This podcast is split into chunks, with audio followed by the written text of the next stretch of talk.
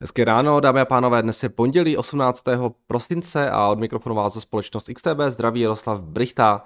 Eh, no a doufám, že jste si užili ten minulý týden, protože to na tezích byla opravdu docela divočina a každopádně teďka ty nadcházející dva týdny už pravděpodobně až tak uh, záživné nebudou, blíží se nám svátky, uh, to všechno důležité už máme za sebou, ten minulý, minulý týden přinesl samozřejmě zasedání několika důležitých, centra, důležitých centrálních bank a teď už to bude trošku volnější.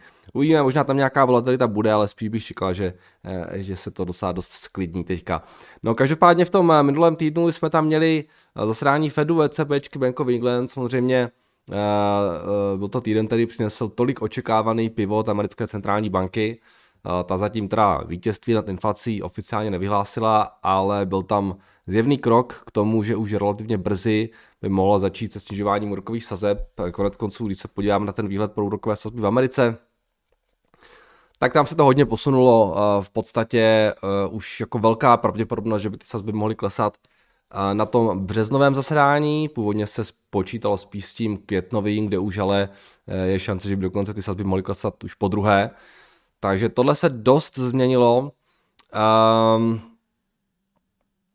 a tomu samozřejmě výrazný uh, doprovodný propad na bondech, jo, ty desetileté splatnosti už jsou po 4%, 3,9% v Evropě taky klesaly.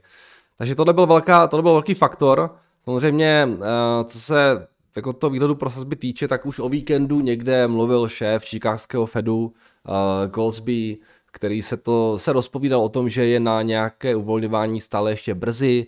Doslova řekl, že chce všechny upozornit, že Fed ještě svou práci neskončil, ale trhu je to úplně jedno, eh, ten má prostě jasno, pivot je tady a nazdar, jo, takže, takže eh, opravdu ten minulý týden v tomhle byl jako velmi jednoznačný, vzhledem té price action na všech těch eh, finančních aktivech. Měli jsme tam i zasedání teda ECBčky a Bank of England, Eh, ty se k pivotu taky tak nějak jako pomalu přibližují, když zatím pomalu, ale i tady už ten trh tak nějak jako získává docela velkou míru důvěry, že eh, když ten pivo ještě nezačal úplně, tak už se už je docela za dveřmi. Eh, pohled na ty evropské sazby vypadá následovně, tady v podstatě v březnu v nějak 50 na 50, že katnou, a v dubnu už to je jo, skoro jistota, takže tam je to v podstatě docela, docela stejná záležitost. V Británii potom Eh, tady to na nějaké snižování se vypadá spíš až v polovině eh, toho příštího roku uvidíme, možná, možná, možná taky v tom květnu. Um, takže moc jako nezaostává ani ECBčka, ani, ani Bank of England za, tím, za těmi výhledy v případě teda americké centrální banky. No, uh, tohle teda byl samozřejmě velký, velký moment pro ty finanční trhy. Um, akciové indexy nám rostly za, ten, za těch posledních pět seancí. Už z těch tak jako dost vysokých úrovní S&P 500 vyrostl o nějaký další 2,5%, Nasdaq 2,8%, Dow Jones 2,9%, Evropa na tom byla trošku hůře, tam jsme se tak do toho procenta, někde jsme ji lehce ztráceli. Každopádně víme, jak roste třeba DAX, že jo, ten, uh, ten opravdu přidával hodně v těch posledních eh, pár měsících, takže tady trošku nějaké jako přibrždění, řekněme, toho růstu. Eh, sektorově, když se podíváme do Ameriky, tak ta situace vypadala následovně. Eh, nejvíce se dařilo nepřekvapivě sektoru real estate, který přidával téměř 6%. To je samozřejmě sektor velmi citlivý na, ten, na, ty, na ty další sazby. A, ale rostly jinak všechny sektory, některé méně, některé více. Potom, potom real estate jsme tam měli ještě, co tam, co tam materials, discretionary taky přidávali nějaké 4%. Takže, ale ty real estate rostly, rostly nejvíce. Měsíc přidáme poslední, tak eh, tady z těch sektorů real estate jasně dominuje 11, 11%. No, zbytek eh, se taky trošku zvedá, eh, ale zase mám tady nějaké výjimky, jako jsou třeba energie. Takže v tomto směru taky asi žádné úplně velké překvapení. Jinak eh, k tomu, k tomu S&P ještě, které teda už je na 4719 dolarech, v podstatě v pár procent od historický high, eh, tak jsem včera četl takový eh, zajímavý článek, jedna která o tom, že analytici na příští rok počítají s tím, že by zisky firem v indexu S&P 500 měli dosávat nějakých 247 dolarů, což při teda současné ceně 4700 eh, dělá vlastně forward price earnings lehce přes 19, což teda není úplně nejlevnější samozřejmě. Ten, ten výhled pro ziskovost se přitom od loňského května prakticky nezměnil. Jo, už, už, nebo od, ne, od letošního května, myslím, od letošního května. Jo, a vlastně celý rok ten trh počítá s tím, že ta ziskovost by měla být někde 247, jo, 240 dolarů. Takže celá tato vlna optimismu je v podstatě jenom uh, o nižších sazbách, uh, které jsme teďka registrovali díky té uvolněné, nebo díky, té, díky tomu pivotu. A potom ještě jedna zajímavost k S&P. Samozřejmě všichni víte, že ten růst táhne hlavně ta sedmička největších akcí, přezdívaná Magnificent Seven, neboli sedm statečných. Co ale možná nevíte, tak je to, že díky tomu růstu z těch posledních dvou měsíců se podíl těchto akcí na S&P 500 dostal na nové historické maximum, které aktuálně dosahuje skoro 30% indexu. Jo, takže 30% S&P 500 je tvořeno pouze sedmi společnostmi. A pak je ještě docela zajímavé, že v celosvětovém MSCI World Indexu eh, pak má těchto sedm společností váhu kolem 17%, jo, což je více, než jakou váhu mají indexu třeba celé Japonsko, Čína, Francie a Velká Británie dohromady, prosím vás. Jo? jako ty firmy v těchto těch zemích. Jo? Takže uh, opravdu ta váha uh, téhle sedmičky je obrovská a v podstatě se tomu jako nevyhnete moc ani když jste v tom, v tom světovém etf protože tam stejně máte skoro 20% nebo 17% toho uh, je, je, je těch, těch sedm společností.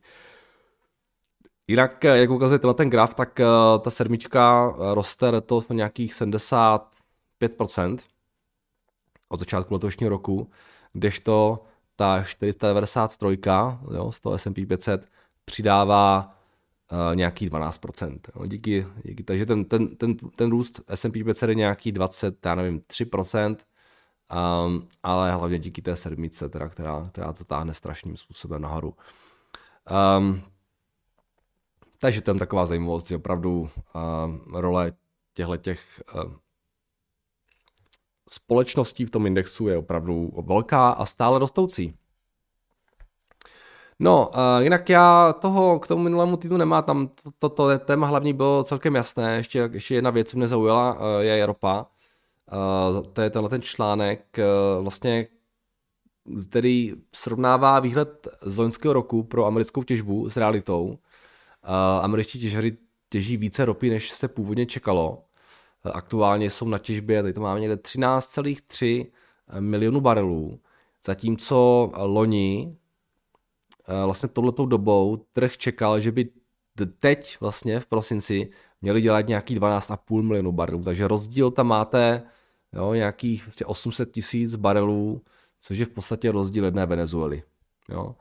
Takže tohle samozřejmě je trošku čára přes rozpočet, hlavně uh, OPECu, který je největším loserem tady uh, a který to vlastně celé pro ty americké těžře dotuje, už jsme se tomu věnovali dříve, jo, nějakým ten plán držet drahou ropu nevychází a všichni net importéři ropy by měli uh, Spojeným státům líbat ruce a poslat do Washingtonu, nebo spíše teda do, do Texasu a, a těch států děkovný dopis za to, že, že ropa v Evropě, nebo benzín v Evropě, v Číně, v Indii, všude možně ještě v dalších zemích, eh, je relativně levný. Eh, za to můžou hlavně Spojené státy a tamní těžaři. Přestože teda těm háže klacky pod nohy Joe Biden a demokraté, ale je to docela vtipné, že přesto všechno, jo, jak vlastně demokraté vlastně co být, chtějí být zelení, tak tam ta ropa roste. A vlastně ti demokraté se tím ani nemůžou pochlubit, jo? Že, že to je jako, to je dobrý, jo? že vlastně díky, to vlastně díky tomu mají američané levný benzín, ale demokraté se tím nemůžou pochlubit a republikáni o tom taky nemůžou mluvit, protože by chválili vlastně demokraty, takže vlastně je úplně ticho jo, v Americe o tom. ale, ale tohle je určitě jako pozitivní záležitost eh, pro všechny spotřebitele po celém světě vlastně. Takže tohle je taková jenom zajímavost eh, eh, a samozřejmě to je jeden z faktorů, který, který přispívá k tomu, že ta ropa je, je relativně levná, jsme nějakých 72 dolarech, byli jsme pod 70. Eh, porád se to tak nějak plácá kolem té 70, vidíme, jaký bude ten další vývoj, jestli třeba ta ropa trošku se nezvedne. V případě toho soft landingu uh, uvidíme. Uh, takže tohle jsem chtěl taky zmínit, jinak teda, jak jsem říkal, ten minulý týden byl na těch trzích velmi pozitivní, uvidíme, co bude dělat uh, ten, uh, ten nadcházející týden. My tam máme ještě pár takových uh, zajímavějších věcí. Máme tam třeba zasedání Bank Japan, to myslím bude stát za pozornost, pak nějakých ještě pár dat. Když se podíváme na ten makrokalendář, tak tady teda to zasedání jako Japan, to je zítra, ne, kecám, ano, ne, ne, ne kecám, zítra. Potom je tam CPI jako z Kanady, uh, CPI jako z Británie, ve středu spotřebitelská důvěra, ve středu ještě z Ameriky, ve čtvrtek potom HDP, a to už je finální revize, Claimsy, Philadelphia Fed Index, v pátek uh, PCE Price Index ještě a spotřebitelská důvěra ve Spojených státech, takže uh, tohle tam máme. Jinak ještě v ten pátek tam bylo pár docela zajímavých dat z Evropy a ze Spojených států. Eh, v podobě teda těch výsledků eh, PMI, které teda jako nebyla úplně žádná sláva, víte, že v té Evropě eh, to bylo všechno skoro červené, ty PMI byly jako horší, než se očekávalo a pořád jsme docela hluboko pod tou 50, takže oba dva ty sektory, výroba i služby si prochází stále nějakou kontrakcí. V Americe taky řekněme úplně žádná sláva v tom výrobním sektoru, ty služby jsou na tom trošku lépe. Ale ta Evropa pořád trošku zaostává, každopádně Trhům je to jedno, sazby klesají a to je jediné, oč tady běží. Um, takže tohle ještě byla možná taková jedna zajímavá, zajímavá záležitost. Jinak dneska teda uh, tam to asi úplně moc nemáme, jestli se nepletu, jsem kalendáři, mám tam německý index IFO a to je asi všechno. Um, takže když se podíváme dnes ráno na futures, tady je relativní klídek. Ty futures v Americe v podstatě nepatrně rostou, v Evropě nepatrně klesají, Um, Azie nám klesá trošku více možná, ale asi nic úplně, úplně mimořádného.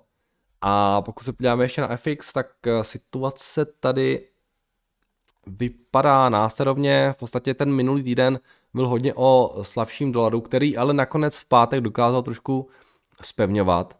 A jak už jsem říkal, jo, ten růst eura, libry je takový trošku zvláštní a zase vypůjčený trošku z budoucnosti, protože opravdu jakmile jo, ty centrální banky začnou signalizovat tak nějaké smívání sazeb, tak, tak eh, jo, je to trošku doběhne ty měny a už to možná dobíhá ty trochu, takže uh, dolar nakonec v pátek dokázal spevňovat vůči uh, euru, uh, vůči libře taky rostl docela pěkně, Japonec, Tady je ta situace trošku jiná, protože v Japonsku přece ty sazby jsou jako na nule a nemají moc kam dál klesat. Možná trošku budou růst, ale ten růst tam pravděpodobně nebude nějak velký, takže spíše bude docházet k nějakému snižování toho úrokového diferenciálu mezi Amerikou a zbytkem světa a Japonskem. A to by teoreticky tomu jenu mohlo trošku pomáhat, takže, takže jen eh, docela pěkně spevnil od těch 151 eh, jenů za dolar až nějakých 142 a zatím si ty pozice drží. A jinak ty další měny, tam je to podobná story, eh, jako s tím eurem a tak dále. Když vidím, že Kanaděn teda ten trošku rostl a pátek úplně moc nekorigoval, uh, tak možná ty rizikovější měny, jako je Kanaděn, Australán, Novozélandáci ty zisky docela drželi i v ten pátek, takže tady tady eh, zatím v pořádku, ty zisky si, jsme si dokázali podržet. Kačka, uh, ta je zpátky nějaký 22,40, na euru jsme na nějakých 24,50 v podstatě, uh, zlato 2022 dolarů za kus a stříbro nějaký 24 téměř. A tady máme tady tu ropu a tohle jsou ještě ty indexy, víte, že opravdu ten minulý týden byl docela eh, příznivý. Uh, tohle byl ještě teda rollover, tady to trošku eh, zkresluje. A tady máme ten DAX, teda, který taky se trošku drží. Uh, jo, Bitcoin nějakých kolik, 41 tisíc, tam trošku korekce probíhá ještě během dnešního rána. A Ethereum taky asi trošku padá nějaký 2162, ale krypto si docela drží ty zisky, které nabralo v těch posledních pár pár měsících, takže tady to je docela, docela v pohodě stále ještě. No, ode mě to všechno a pojďme se podívat na vaše dotazy, které jste mi tady nechali v pátek pod videem. Tak, uh, ahoj Jardo, uh, NIO úspěšně vyvinulo 150 kWh kWh baterii s ultradlouhým dojezdem, která umožňuje ujet 1044 km dlouhou cestu s přibližně 3% zbývající baterie, což znamená, že baterie měla stále potenciál dosáhnout 1100 km. Generální ředitel NIO uh, osobně testoval v přímém přenosu, což vyvolalo obrovský zájem z více než 110 miliony zhlédnutí na sociálních platformách v Číně, v USA. Během živého přenosu 17. prosince řídil William LI ET 714 hodin, aby předvedl výdrž této 150 kWh uh, baterie. to je dobrý, docela dobrý stand. Uh, společnost NIO poprvé představila tuto baterii během uvedení svého vlajkového sedanu NIO ET7 na akci NIO Day 2021 dne 9. ledna 2021. Uh, 150 kWh semi-solid state baterie od NIO, která má vstoupit do sériové výroby v dubnu příštího roku, je navržena tak, aby bez problémů pasovala na všechny modely. Sleduješ NIO, dík za ranní vysílání, ahoj. Eh, moc se nesleduju, vím, že je to oblíbená akcie eh, tady investorů, ale eh, jak jsme se bavili vícekrát i s tím i s Quinologem a tak dále, tak těch čínských automobilek je tam spousta a není úplně jisté, že zrovna ti budou vítězové, nebo že to vůbec zvládnou, protože samozřejmě uh, jo, stále ve ztrátě, jestli se nepletu. A jinak jako zajímavé, neviděl jsem. Každopádně říkám si, opravdu baterie je to hlavní, co, kvůli čemu si kupují lidi elektromobil. Um, je dojezd to hlavní? Nevím. Um, že většina lidí nepotřebuje uh, takhle velký dojezd. Um, ale je to zajímavé, je to zajímavé. Um, každopádně, každopádně moc, moc se nesleduju, takže uh, zase až tak jako úplně nevím, co se tam, co se tam děje. Ale díky za informaci, netušil jsem. Uh, tak, zdravím. Teorie efektivních trhů říká, že stejně tak jako těžk, je těžké najít akci, která bude silně outperformovat, tak eh, stejně tak je těžké najít akci, která bude silně underperformovat. Je to dokonce ještě těžší, protože akcie obecně mají tendenci přirozeně růst. Měl byste nějaký novoroční typ na akci, která příští rok pořádně propadne, abychom si za rok vyhodnotili třeba, uh, jestli nevzrostla o 200% nahoru. Díky za super videa a hezké Vánoce. No, to je docela zajímavá otázka. Um, přemýšlím, co by mi tak napadlo. Asi bych lovil někde ve vodách u nějakých akcí, které hodně vyrostly, ale úplně tomu jejich růstu nevěřím, ale přiznám se, že mě nic moc nenapadá teďka. Máte někdo nějaký tip na nějakou akci, která hodně vyrostla letos a mm, nevím. Nenapadá mě nic. Bohužel. Žádný tip pro vás nemám. Uh, jdeme dál. Dobrý den, můžete se prosím podívat na společnost Petrobras, uh, velká dividenda k 20%, ale jaké je dle vás riziko? Politicky je to doleva, nevím, co to očekávat. Na druhou stranu, uh, každá vláda bude Petroleo Brasileiro uh, z Petroleo Brasileiro těžit a společnost je globální producent 70, 70 letou historií. Akcie padla covidem, nyní je zpět 70% plus. Eh, zejména kvůli evropské poptávce na hodnotách z 2019. Velice děkuji, Petr. Eh, Petře, já je nesleduju moc, eh, ale vím, že se tam hodně řešilo nějaká, nějaké to zestátňování nebo něco takového. Vím, že tam byl nějaký politický risk, který to hodně srazil. Tak jestli teďka vyrostly, nevím, třeba to třeba to pominulo trošku, zase jako tak úplně se to nevyznám. Ale vím, že to je docela drželo a vidím, že to docela vyrostlo, no, teďka. Oni byli poměrně levní, už jako... Každé se, kolik se prodávají.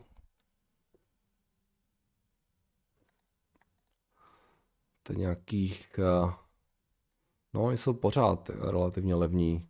Na tom multiplu to vychází... nějakých 3,3 3 dokonce. Uh, takže pořád levní, uh, myslím, že to politické riziko je tady ten důvod toho, té nízké valuace a to já nedokážu úplně vyhodnotit, takže uh, já osobně bych se s tím asi moc úplně nehrál, i když je to levný, ale třeba, třeba to vyjde. ale říkám, nesleduje, takže uh, o tom víte víc než já. Tak, ahoj Jardo, rád bych se zeptal na futures, které uh, pokaždé ukazuješ, jelikož spousta z nich má delivery date až za několik měsíců, tak jejich růst se nedá interpretovat tak, že market v příštím obchodovat, obchodovacím dni otevře o tu momentální bázi, ne?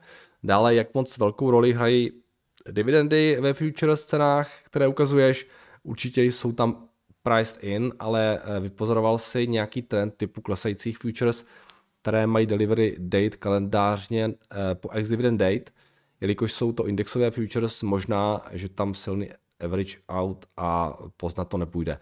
Je to tak, jak píšete, navíc tohle jsou, myslím, všechno ty nejbližší futures, takže ten delivery tam není zase tak, tak velký a jako trendově to asi tak nějak vychází. Jo. Prostě když ty futures rostou ráno o procento, tak je velmi pravděpodobné, že ty indexy otevřou jo, podobně. Jo. Um, takže je to spíš jenom taková informativní, není, není to vždycky přesně, ale je to říkám, je to spíš jenom o tom, jak ten trh se jako cítí jo, během, během rána. Uh, většinou tam žádné velké pohyby nejsou, ale občas od času jo, tam nějaký větší pohyb je, většinou když v Americe něco třeba jo, se uděje, Evropa třeba ještě nestihla zareagovat, nebo um, občas i ta Amerika dokáže růst třeba to procento ráno a pak to otevře hezky, takže jo, třeba po výsledcích nějakých dobrých, nějaký velký technologií a tak dále. Takže úplně přesné to není, ale myslím, že je to close enough. Jo. A ty dividendy eh, to se tam ztratí úplně, si myslím. Tak, ahoj Adon, nedávno jsem se tě ptal na zdroje Palantiru, moc děkuju. Strávil jsem nad tím poctivě několik týdnů a musím říct, že ty jejich produkty jsou tak neuvěřitelné, až mi to přijde skoro jako nějaký podvod. Ale když pak člověk kouká na ty koly a výstupy od jejich zákazníků, tak to asi dopravdy, dopravdy funguje. Já mám k Palantiru vlastně jednu velkou obavu a aby ta firma zvládla přerod eh, do první ligy po finanční a organizační stránce. Nakonec jsem se rozhodl, že si na Palantiru otevřu pozici jako dárek Vánocům, beru to jako nejrizikovější věc v portfoliu, ale hrozně se mi líbí ten jejich produkt a hrozně jim fandím, díky za tvůj práci, nebudete s Frankou a němím dělat nějaký vánoční speciál. Uh, bude tenhle ten týden, uh, budeme tam mít uh, někoho jiného. Tady tam, si k té tam ještě nebyl, tak já nevím, jestli můžu prozradit nebo. A jinak já to mám v podstatě podobně jako vy, já nemám absolutně obavy o ten produkt, ale samozřejmě jako klíčová věc je ten, ten, ten, ta, ta, ty operations, jo? A jak budou schopni to salesovat a jak to celé zvládnou ukočírovat organizačně. Jo? Takže to je v podstatě pro mě taky řekněme, největší téma. Ne ta technologie, ale tohle, ale zatím jsem spokojený i s tímhle, musím říct. Jo. Měl jsem trošku jisté pochybnosti loni, ale ty se docela rozplynuly v posledních pár kvartálech, takže uvidíme. Uvidíme. Uh, teď se mi velmi líbí, jakým, jakým směrem se ubírají. Ale hlavně ty poslední čísla, myslím, že byla opravdu skvělá. Tak, uh, padlo tu, co je lepší než Pfizer. Napadá mě uh, British American Tobacco, pokud uvážíme, že hotovostní pozice zůstává i po odpisu hodnoty značek v Americe stejná a biznis, který prodávají v jakékoliv době i v recesi. Uh, ocenění firmy je dobré a i s ustupujícími uživateli tabáku mně přijde, že trh uh, plete, že se trh plete a jako malý bonus je tu 10% dividenda, která je bezpečně pokrytá. Uh, asi máte pravdu. Asi máte pravdu, že, uh, že by to byl lepší benchmark než ten Pfizer. Navíc ne, nezapomeňte taky ještě na ten podíl v té Indii, co mají, ten British American Tobacco, který vlastně taky má docela pěknou hodnotu a tam v té value se to vlastně moc neprojevuje. Takže jo, no, možná, možná uh, bych mohl říkat, a je to lepší než uh, uh, British American Tobacco? když, se, když se na ně podíváme, tak eh, jo, Peťka po tom odpisu toho těch intangibles, tak eh, docela pěkně klesly. My jsme je tady taky, taky řešili. Uh, oni se možná ještě z toho ani moc nespamatovali, ne? Když se na ně podíváme, no, to je pořád to tam plácá kolem těch, já nevím, 23 liber. A valuačně to vypadá vůbec blbě, jo? Když se mrkneme na ta čísla, tak uh, oni dělají v podstatě stabilně nějakých, řekněme třeba 8 miliard dolarů nebo ne, to jsou Libry, uh, free cash flow v podstatě podobné, takže jsme na nějakém řekněme 11 násobku toho EVčka, respektive EVčko 11 násobek toho free cash flow a samozřejmě ten market cap je, je mnohem, ten, ten price je mnohem nižší, tam je to no, jaký třeba 6 násobek nebo něco takového. No. Uh, a takže až budete mít biznis, jo, jo to, je, to, je, to je dobrý benchmark tohle. Až budeme, až budeme tady mít nějaký biznis, který vlastně neroste moc a prodává se za desetinásobek a více, tak eh, si myslím, že je určitě vhodná otázka zeptat se, a je to lepší než British American Tobacco? Protože tomuhle biznisu všichni tak nějak rozumíme, eh, všichni tak nějak víme, o co tam jde v tom, v tom tabáku, víme, že je tam nějaký úbytek, ale asi všichni jo, tušíme, že lidi pořád budou si kouřit a že to není trh, který vám prostě skolabuje během pár let. A, a je to velmi levná záležitost, zdá se být. Jo. Takže, takže jo, tohle, je, tohle je možná ještě lepší benchmark než ten Pfizer. Určitě lepší, lepší, lepší benchmark než ten Pfizer. Takže jo, tak je to, je to lepší než BAC, prosím vás? Ta vaše akcie? Samozřejmě růstovky asi nemá smysl hodnotit, protože tam je velká, velký faktor toho růstu, který si můžeme každý vyhodnotit, jak chceme, ale pokud budeme mít nějakou firmu, která moc neroste, je docela stabilní, tak eh, ta otázka tady asi je na místě. No. Tak, uh, uh, mohu se zeptat Jiřiny, které tímto děkuji za představení Velo 3D, jak hodnotí změny ve vedení společnosti. Uh, trh tyto události hodnotil 20% propadem, tak bych se chtěl zeptat váš názor, děkuju. Tak Jiřino, jestli nás slyšíte, tak uh, buďte tak laskavá, laskav. uh, tak, jen mi tak přišlo zajímavé, že Red Bull Coca-Cola už nevrčí, alespoň dle mého syna. Teď vrčí drinky youtuberů, asi, asi bych na tom nepostavil investici, ale přijde mi to zajímavý nový trend předražených limčách. Jeden z výrobců je Funner, Prime Drink, který stojí 250 koče za půl litru. Wow. Znám je i Fizzy Drink, ale nepodařilo se mi zjistit výrobce. Nebude Jarda Fizz? Jarda Fizz nebude, ale tohle teda vůbec nevím, že, že jsou drinky youtuberů, to je pro mě novinka, tak člověk si vždycky něco dozví zajímavého. Tak, eh, dobrý den. Minulém díle byl vznesen dotaz na ETF na krátkodobé americké dluhopisy s tykrem IB01. Můžete prosím nastínit rizika přínosy tohoto ETFK, na čem závisí zhodnocení, hrajou zde roli sazby, jako v případě dlouhých dluhopisů. Přijde mi jako fajn alternativa k termínovému vkladu v momentě, kdy úrokové sazby termíňáků spadnou dolů. Zatím ale přijde pro peněžní prostředky sloužící jako rezerva lepší terminovaný vklad, samozřejmě s limitací omezené likvidity. Díky. Um, tam v podstatě žádné velké riziko není, jo. To je ETF, eh, e už jsme tady řešili víc, vícekrát, když tak si podívejte eh, do toho našeho tady eh, dokumentu, je tam IB01, najdete to tam, jo, v rychlosti. Je to ETF, které v podstatě kupuje americké treasuries do jednoho roku splatnost, jo. Takže riziko kreditní nula, jo, a riziko úrokových sazeb taky velké není, protože si to je strašně krátký bond, takže v podstatě jediné, co se bude dít, že jakmile ty, jakmile ty sazby budou klesat, tak postupně ta křivka, kterou tady vidíte, se bude jako zmíně, nebude tak strmá, jak je teď, jo, a ty, ten, ten růst se vlastně začne zpomalovat, jo. A třeba vám to ročně nedá 4%, ale bude tam dávat třeba 3% nebo 2,5%, podle toho, jaký bude průměrný výnos těch dluhopisů v tom portfoliu, jo. A ten průměrný výnos bude vždycky trošku vyšší teďka při tom klesajícím při těch klesajících sazbách, už jenom z toho důvodu, že tam prostě dobíhají ty dluhopisy, že to dobíhá rok. Jo. Ale no, takhle se to bude chovat prostě pořád. A až ty sazby budou na nule třeba někdy, tak to prostě přestane růst. Jo, to je všechno. Tak. Ahoj, Jardo, bude ten Pfizer nový benchmark nebo nic? Nic, nic, bude to, bude to bac. Tak, ahoj, na Market článek, že Pfizer dividendu zvyšuje, že by tím něco naznačoval. Ona ta dividenda je asi safe, jo. Um, ale je fakt, že to mají, že mají trošku hranu teďka ten letošek, ale vypadá to, že podle těch odhadů by to free cashflow mělo začít růst v dalších letech, takže asi to udrží. Ale samozřejmě nějaké riziko tam je, jo, kdyby se tam něco pokazilo.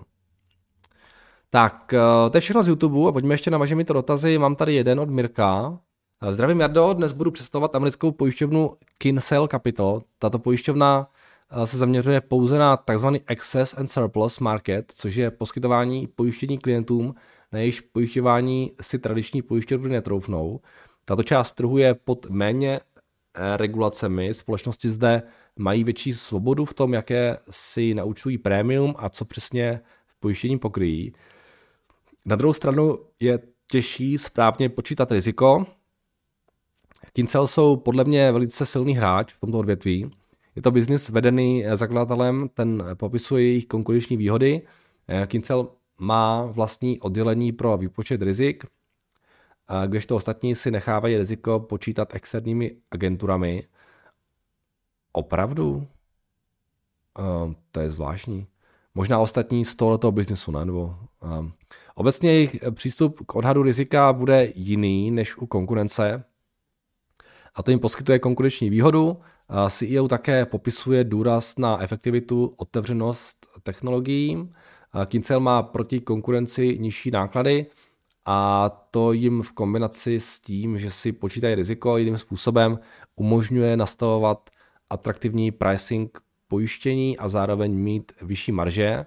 Pro člověka, který pojištění z nějakého důvodu mít musí, je nejdůležitější, kdo mu nabídne nejnižší cenu.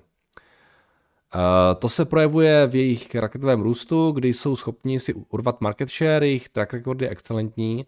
Bohužel si taky Eh, za kvalitní společnost připlatíte, nicméně se teď propadly na ceně a historicky se prodávali na earnings mezi 35 a 40, nyní jsou okolo 29. Eh, podle mě by to při rychlosti růstu mohlo dávat smysl. Mají market share okolo 1%, mohou dále získávat klienty v trhu, který navíc roste rychleji než klasický trh s pojištěním. Já nemám zkušenost s pojišťovnami, chtěl bych se proto zeptat na názor, na co si dát pozor. A obecně budu rád za názor eh, Apollo do Bloombergu. Snažím se o nich zjistit co nejvíc informací, bohužel příliš zdrojů jsem nenašel. Na YouTube, když si tam eh, napíšete Kinsel Capital, je prezentace CEO eh, z jedné konference a pak takový kratší rozhovor. Zájemci si tam můžou udělat obrázek. Díky s pozdravem Mirek. Mirku, díky za uh, dotaz, nebo koment. Um, to je, ty pojišťovny to je trošku jako těžké a uh, je to prostě produkt, který je strašně komoditní a je to tak, jak píšete. Uh, rostou ty pojišťovny, které nabízí nej, nejnižší cenu, jenže jak vy víte, že tu nejnižší cenu nabízí na úkor toho rizika, jo? Prostě to je takový jako debilní trošku s proměnutím segment, kde Eh, ti nejhorší často rostou nejrychleji. Jo? A potom přijde někdy den zúčtování. Jo? Samozřejmě tyhle já neznám, říkáte, že mají excelentní track record, track record a tak dále, ale prostě jako věřte tomu CEO, no, tak uh, musí, musíte mu opravdu věřit, protože vy vlastně nevíte, do jakého rizika oni se pouštějí. Skoro jste trošku nerozepsal to, já to neznám, tady ten excess and surplus segment, se skoro, skoro jste se trošku nerozepsal o tom vlastně, co jako dělají, jako kde mají nějaký jako, uh, jo, jádro toho biznesu.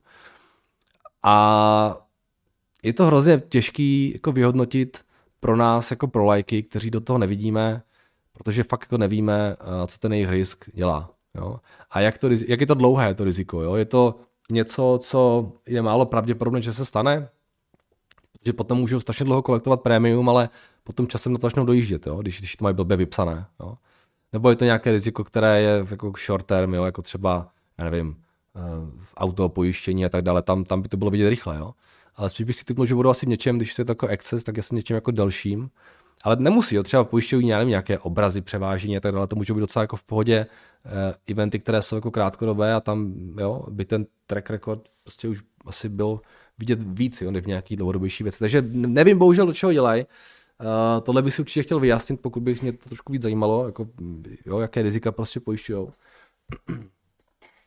A říkám, no, s tím, komod- s tím, s tím pojištěním je to trošku jaký blbý, protože fakt je to taky komoditní biznis a um, velmi často, jo, ty pojišťovny třeba, aby si udrželi nějaký float, uh, tak i když vlastně ty pojišťovací politiky mají jako neúplně dobré, tak vlastně pořád vypisují, jo, v tom, pokračují v tom vypisování těch, těch, těch, těch, těch pojištění, protože kdyby přestali, tak by jim ten float mohl začít klesat a mají jako problém. Jo. Takže je to takový komoditní biznis, často cyklický, krásně to vidět na těch dopisech Buffetta z nějakých těch 80. 80. let, jo, kdy uh, jo, to pojišťovnictví si procházelo takým nějakým cyklem a oni právě se jako hodně drželi stranou, dělali hodně málo věcí v té, já nevím, to bylo v tom třeba v 70.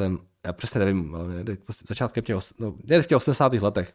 Hodně se drželi stranou a potom eh, se jim to strašně vrátilo jako pozitivně, protože ty pojišťovny, spousta z nich jako začala hodně prodělávat, hodně se sahovali a naopak oni tehdy začínali to rozjíždět jako ve velkém, takže jo, je to takový, říkám, těžký biznis pro mě vždycky jako, jako pro lajka to byl takový těžký biznis na pochopení, obzvlášť u nějakých pojišťoven, které, které nedělají takové ty klasické věci, jako je třeba vlastně říkám, jo, životní pojištění nebo nějaký vlastně car insurance a tak dále. A tihle se teda jmenují, um, jak se jmenují? Kinsale. Kins... Kinsale Capital Group. Um, akcie teda roste moc pěkně z těch posledních pět let.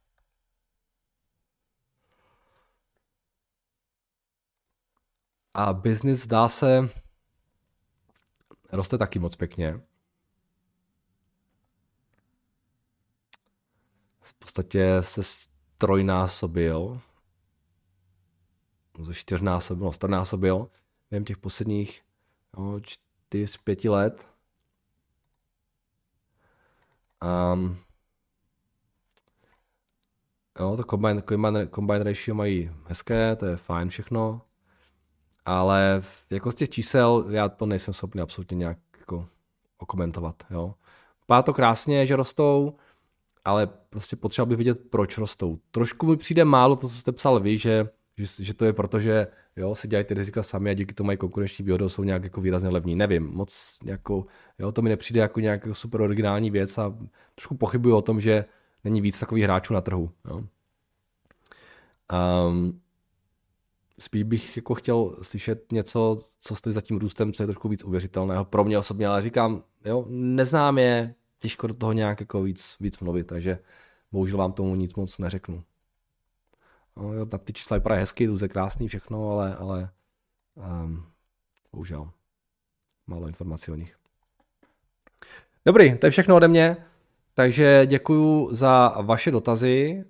Uh, samozřejmě pište dál a uslyšíme se opět zítra. Mějte se krásně a zítra naslyšenou.